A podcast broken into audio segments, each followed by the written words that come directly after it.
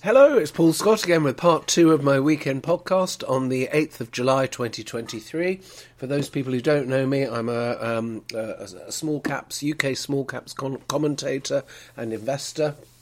I write the Stockopedia small cap value reports, and um, also during each week, I just jot down interesting news items and macro information and data on a, on my notepad and produce this uh, little weekly roundup of things that I thought were interesting. So now I looked into a Chinese e-commerce business called Temu, T E M U. This is really very interesting. It, apparently, it's achieving stunning growth. Um, it sells uh, a very wide range of products. You can look at their website, which I did, and all manner of household items, huge product range of all sorts of things, just in a sort of random jumble, really, on the bestsellers page at unbelievably low prices. And I thought, well, I'll mystery shop this, and it kept throwing more and more discounts at me. You know, things like order another six pounds and you'll get twelve pounds off, and you think, what? So, well, of course, you that means you're paying me to buy more stuff. So, anyway, I ended up ordering loads and loads and loads of things that actually look quite useful. Um, so I'm going to make a video when the box arrives, which I think will be later today. I'll make a uh, my first Temu. I think they call it a haul. I don't know that I'm actually a social media influencer. Well, in fact, I'm definitely not. But social media influencers make a, a video of their haul from Boohoo or um, ASOS or any of these companies like, like Temu and uh, I'm going to do that to show you what sort of stuff you can get on it. Incredibly cheap. Now, apparently, according to press reports that was in the Telegraph, the Temu, how do they offer the prices so cheaply? Well, apparently they use brutal tactics with their staff and their suppliers. Um, they do reverse auctions, so they say this is what we want, you know, a million podless headphones or whatever, and uh, all the Chinese factories just um, bid the lowest they possibly can to get the business. I mean, that to, me sounds like, um, well, it's just it's just business, isn't it? I mean, you don't have to bid for the for the business if you don't want it. Anyway, it's running at a heavy loss. Apparently, per thirty dollar typical order, they make a twenty five dollar loss. Uh, I can't get my head around these numbers. So it's clearly very, very unfair competition that Temu is presumably trying to gain market share and drive its um, op- its competitors out of business. It's got some deep pocketed holding company. And apparently, China is sliding into disinflation. So, producer prices in China are now falling, I'm told. So, factories are desperate for the business. Now, read all this through to how it might affect us in the UK. Well, who are Temu going to be taking business from? I think uh, probably a lot of it will be Amazon. So it's not really a concern from my point of view as a UK small caps investor.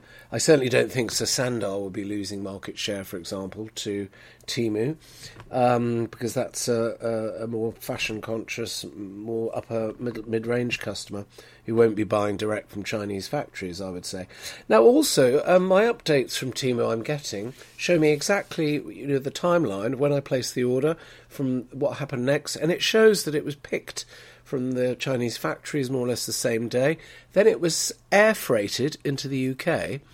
Um, so I mean, the the buying all this junk from from Temu is so environmentally damaging. Not only are you buying plasticky products that um, are probably going to end up in landfill within a year or two, but they're also being brought to the UK um, by air, which of course is, is pretty pretty horrendous. Which air freight is actually a lot cheaper now than it was, so this makes supply chains a lot quicker.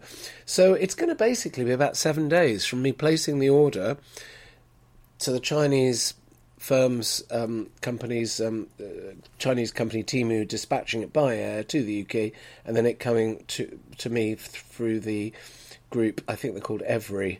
The and apparently they're doing these contracts at a loss as well. So, what a bizarre situation. Anyway, you might like to look at Temu, T E M U, because I think this is going to be very big and have some quite worrying consequent, consequences. Now, I know a lot of companies are talking, well, a lot of people are talking about onshoring, bringing production back to Europe so that we're not reliant on these stretched supply lines. I think that's that's true for maybe more complex higher end products, but for cheap consumer goods, there's no reason to onshore them at all. So I think we're going to carry on, and certainly with Temu, it, seems to me very obvious that we're going to carry on buying absolutely uh, millions of tons of consumer products from China because they'll probably continue to be the cheapest. So, uh, yeah, have a look at Temu and let me know what you think. Now, Sainsbury's said that motorists are having to pay more for fuel to keep food prices down. I thought that was quite interesting. That Sainsbury's, that was from, I think, an, an interview with Sainsbury's CEO.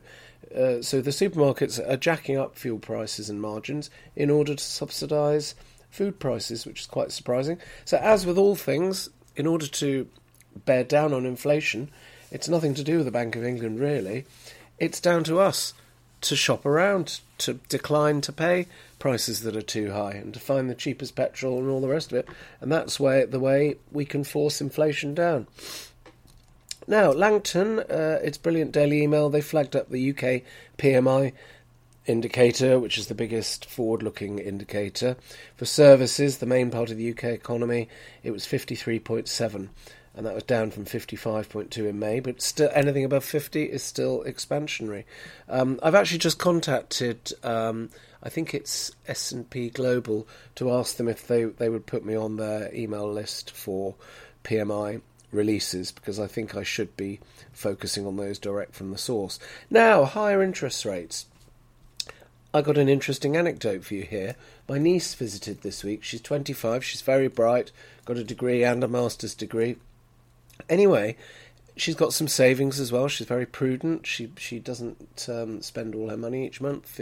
She saves into a pension and uh, an occupational pension, and she's also uh, run up a few thousand pounds worth of savings in a savings account. Anyway, the reason I mention her is because it transpired she didn't understand anything about interest rates. Now she's 25, so she would have been 10 when the zero interest rate environment began. So that's all her and her generation have ever known that you don't get any interest on your savings. It's never occurred to her that she actually asked me, Well, what's interest on savings? I said, Well, they give you free money.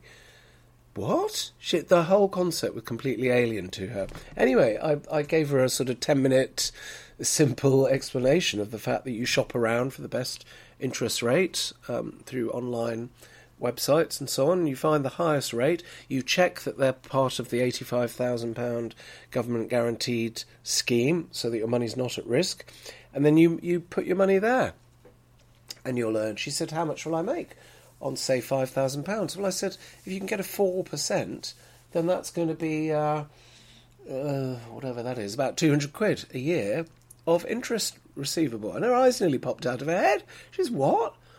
I said, yeah, that's how it works. The banks um, pay savers three, four percent for the money, and then they re-lend that money out to borrowers at six, seven, eight percent, and that's how the banks make their money. So having to explain that to a highly educated twenty-five-year-old was surprised me a lot, actually. But I think over to you, really. All the all the, the listeners for this, you're probably similar sort of age to me or, or older. Have a chat with your um, uh, children and grandchildren and nieces and nephews and make sure they're fully aware of um, how interest rates work because we have to explain all this stuff from scratch to a generation who've never encountered it before. It's not their not their fault. This is just new to them. So let's all make sure we keep them informed and make sure they all um, shop around for the best deals, and we can help them with that. So I think that's a nice practical way for us to help uh, the younger generations without it actually costing us anything.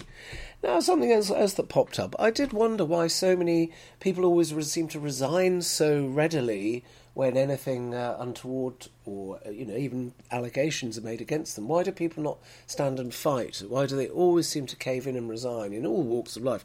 Anyway, it just never occurred to me before, but there was an article this week that said they do it to preserve their pension rights. If you um, if you uh, if you're fired, if you're a bad leaver from um, various professions, you could end up having your pensions restricted or forfeited, or you know, it could be generally problematic with regard to your pension. Whereas if you resign and negotiate a, a, a, sort of a compromise agreement where you're a good leaver, there won't be any issues over that. So I thought, isn't that glaringly obvious? It's just never occurred to me. So I thought I'd, I'd pass that on. Now, Chinese electric vehicles. This uh, several of the readers flagged this up. Apparently, there are 20 new brands being launched and going to launch EVs in the UK and in Europe. Now, this has got to be a massive threat, hasn't it, to the European economies, which are heavily dependent on vehicle manufacturers. And we have, a, you know, we still have a fair bit in the UK too, foreign owned and foreign managed, but that's fine because they they can do it better than we can. Um, so obviously the big Nissan factory up in Tyne Wear has been a, a godsend. I wonder how all these European car makers are really going to be impacted impacted with this uh, this seemingly this coming huge wave of Chinese um, uh, exports of electric vehicles, which by all accounts are very good, very capable vehicles, and they're probably going to be coming here at prices that you, the European manufacturers may not be able to compete with. So I would imagine this could have quite a serious impact impact in particular on Germany's economy, obviously very heavily manufacturing and export based. So that's that'll be interesting, won't it? Now I noticed as well last week or the week before there were articles in the press about plunging sterling, and I thought what? And it was because it dropped from 127 to 126 against the dollar. And can I just make a plea to uh, other journalists, you know, don't use words like plunging when sterling has dropped 0.8%. It's ridiculous. And this great long article about how all the all the structural reasons why sterling has, has dropped, plunged. 1%, less than 1%. Anyway, that move's completely reversed and it's gone back up again to a higher level. It's now 128.4. Um, so now, presumably, we're going to get a load of hysterical articles about the dangers of sterling being too strong. I think it's silly. Let's try and keep all the commentary a bit more grounded um, and avoid these these daft words like plummeted or plunged. But anyway, I don't know why sterling is strong. Maybe because our interest rates are higher than in other major economies. But I'd be worried if sterling was weak, but it's not. It's actually quite strong. Uh, oh, I covered in the other podcast that FTSE is down about 6% now. FTSE 100 down about 6% year to date. Mid cap's about 7% year to date down. Now, those are only rough figures because I read them off the chart by sticking a ruler on my, on my up on my screen to estimate them. Um, AIM is down about 13% year to date, and it's down 17% from the peak, which we had in February. So not just small caps now that are really suffering; it's rubbing off onto onto the main indices in the UK as well. Market very very difficult. It's flow of money, isn't it? It's not necessarily the outlook of the UK economy, and it's definitely not the outlook for the individual companies. Mainly, I would say a lot of small caps are, are trading okay. It's just money, flow of money in and out, and for various reasons.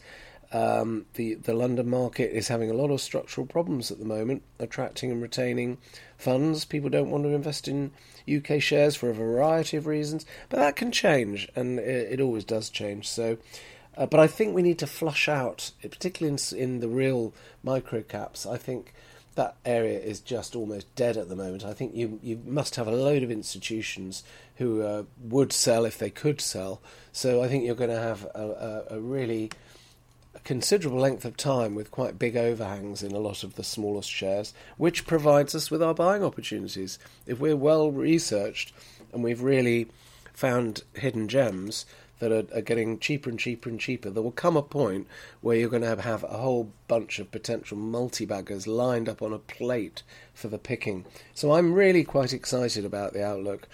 Um, because you know I've seen market conditions like this before, and this reminds me of 2001, 2002. I know I've said that loads of times before, but it does.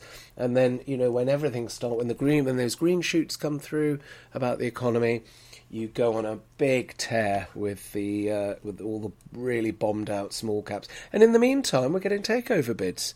So um, uh, right now, so there are plenty of bids coming through. So I, you know, at this level of value in smaller microcaps, I'm really quite excited about some of the valuations. I just think two years' time we'll be sitting on some really, really positive gains, I think, from where we are currently. And my top 20 share picks for the year, which I published in January, are up 6% year to date. So I'm very pleased with that. That's a 19% outperformance against AIM in six months. Pretty bloody good, I reckon. And my runners up list, which was 12 additional stocks, is up 5%. Very similar. Big outperformance there as well. So these were just a, a carefully curated list of value GARP shares. Pretty sensible um, things. I've had, I think, three profit warnings out of 20, which has been comfortably absorbed by outperformers um, in the others. So it just shows, even in a tough market, I think value GARP shares can be pretty resilient. Now, my speculative list, which I didn't actually flag up, I didn't publicise, but it was on the same spreadsheet on a different tab. That is down 1% year to date, and uh, it's had some ridiculous movers in it. It had the Seraphine takeover bid in it, which was a 260% gain, but it also had WANdisco in it, which I put down as a 100% loss, even though it looks like it's going to be a 96% loss, splitting hairs. So I think don't come for me. Don't come to me for speculative share ideas, is the lesson from that, because you need a strong constitution to be able to cope with that sort of volatility. Okay, um, yeah, here we are. Now I looked at the FTSE 250 index as well, the mid caps. Now that's down 25% from its peak in mid 2021. So that's a nasty bear move, isn't it? And that's on the mid caps. AIM all shares down 42% from the mid 2021 highs. So although the year to date figures aren't particularly bad this year, we've got to remember it comes on top of a really lousy year last year as well. So things are very uh, tough, very grim for small caps investors at the moment. But as I say, that's when you start to build your base, and then you you make your money back in the next bull run, which can happen, you know, quite unexpectedly. Actually, you know, if you're waiting for it all to become obvious, you'll miss the best part of the move. That's my view, anyway. But uh, I don't know what's going to happen, and I'm not making any predictions of what's going to happen. I just know that bear markets do end, and then you get a lovely bull run at the end once the bear market's finished. House prices, I've just been looking up some data on that.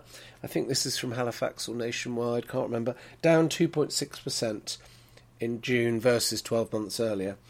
Um, now, interesting point a couple of the readers have made house prices in real terms are actually falling substantially because you got 10% uh, inflation and, and close to that, 7 8% in wage growth in the last year, but house prices are not adjusted for inflation, they're nominal. So you've really effectively got, you, we've had in the last year an 11 or 12% real terms drop in house prices, which we haven't really particularly noticed because the nominal valuations of our homes haven't fallen that much. I think the, the, that figure is understated. That minus two point six percent. I have to say in Bournemouth, I mentioned this last week, but the prices are definitely down a lot. The asking prices, anyway, I think are down about ten percent. Um, so you combine that with ten percent uh, inflation, and that's a real terms drop in asking prices of houses of twenty percent in a year. I don't have a problem with that. I think it needed to happen. I think we need to make housing more affordable for, for for younger the younger generation coming in, and it doesn't make a slightest difference to me or to any other owner owner occupier what the house is actually worth. If you've got no plans to move, who cares? It doesn't matter, does it? It's the interest rate if you've got a mortgage. That's all that matters. So anyway, there we are. Oh, hydrogen. I was reading a very interesting article on the BBC, I think it was, about hydrogen fuel. I don't really know anything much about this, but a very good article on the BBC website explaining it in simple terms, where they're just saying it takes a, uses a lot of electricity to create hydrogen.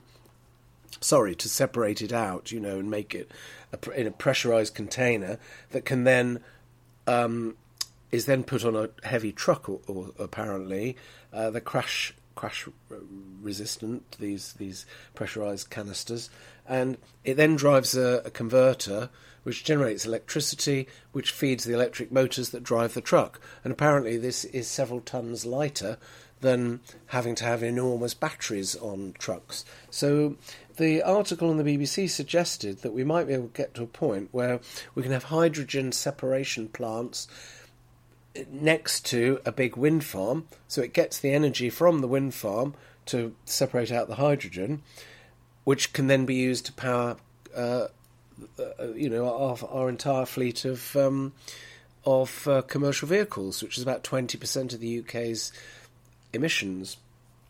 Um, and of course, hydrogen uh, run lorries don't have any emissions other, other, than, I think, is it water or air or something? No toxic pollutants whatsoever from them.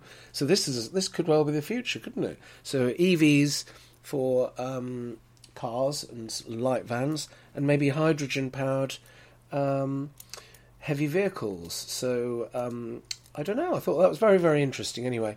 And apparently, the haulage industry is worried at the moment because they don't know which technology to back. They don't know whether to go down the route of buying. I don't think there are any on the market at the moment anyway, but they're not sure whether to buy. It's going to be a, a electric trucks or whether to buy hydrogen trucks. And of course, there's no infrastructure for hydrogen as well, and electric trucks would take too long to charge up. But the battery technology is improving a lot as well, isn't it? Toyota said this week that solid state batteries will be out in three years with double the range, half the weight, and they take 10 minutes to charge up.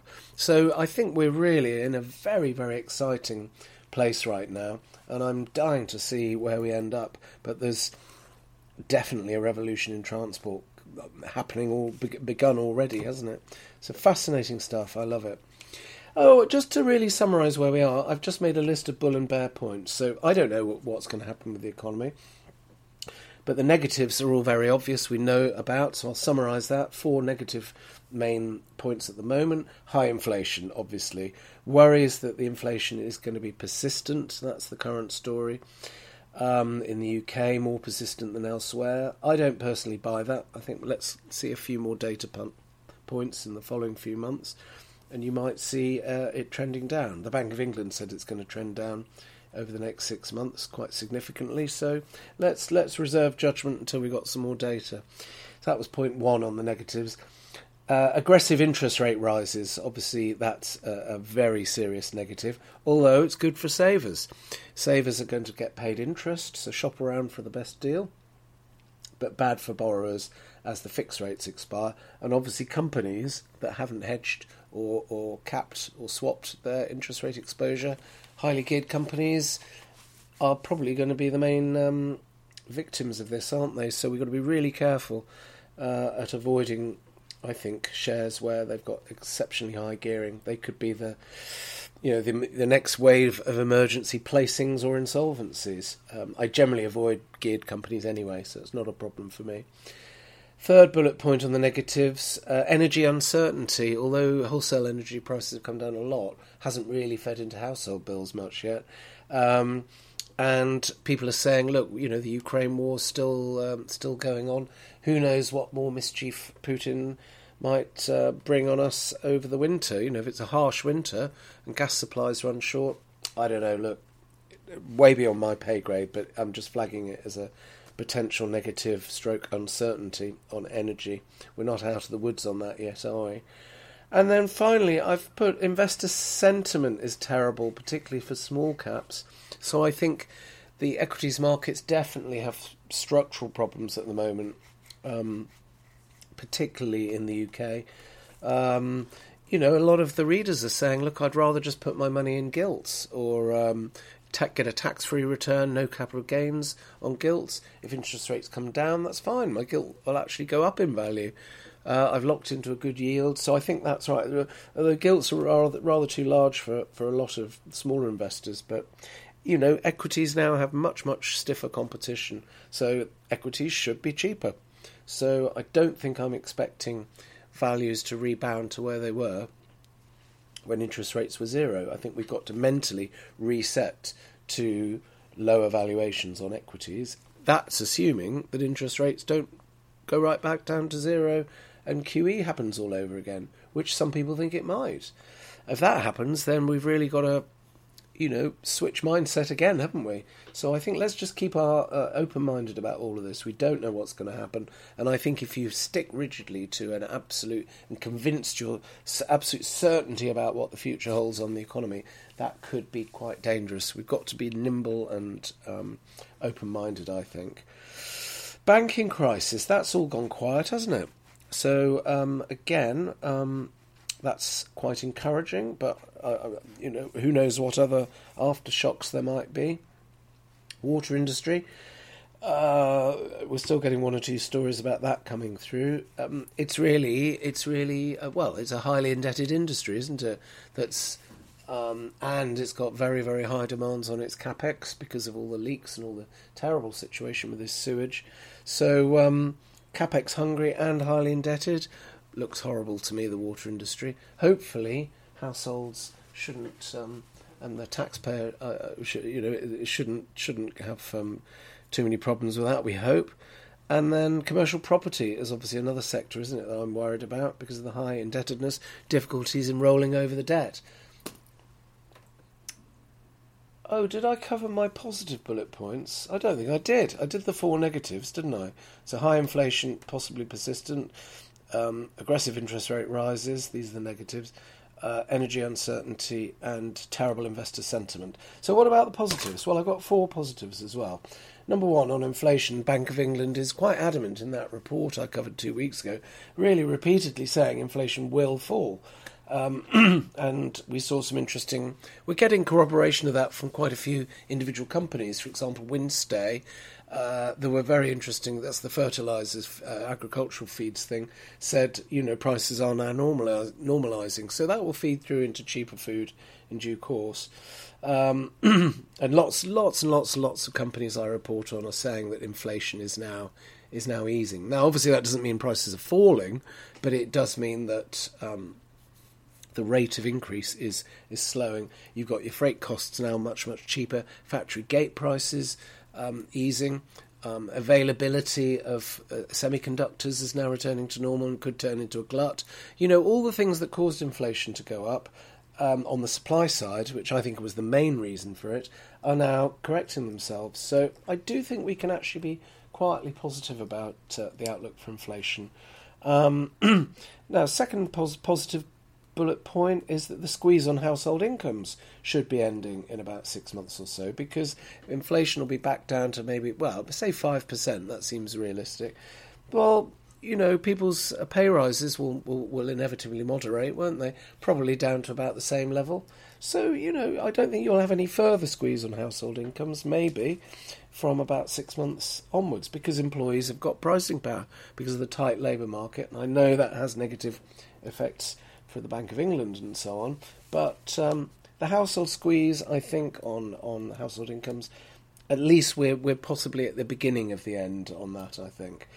Uh, bullet point number three on the positive again, low unemployment is only 3.8% in the UK, exceptionally low by historical standards, and uh, I think only the Netherlands in Europe has a lower rate. We're significantly lower on unemployment than other European economies, which is good news.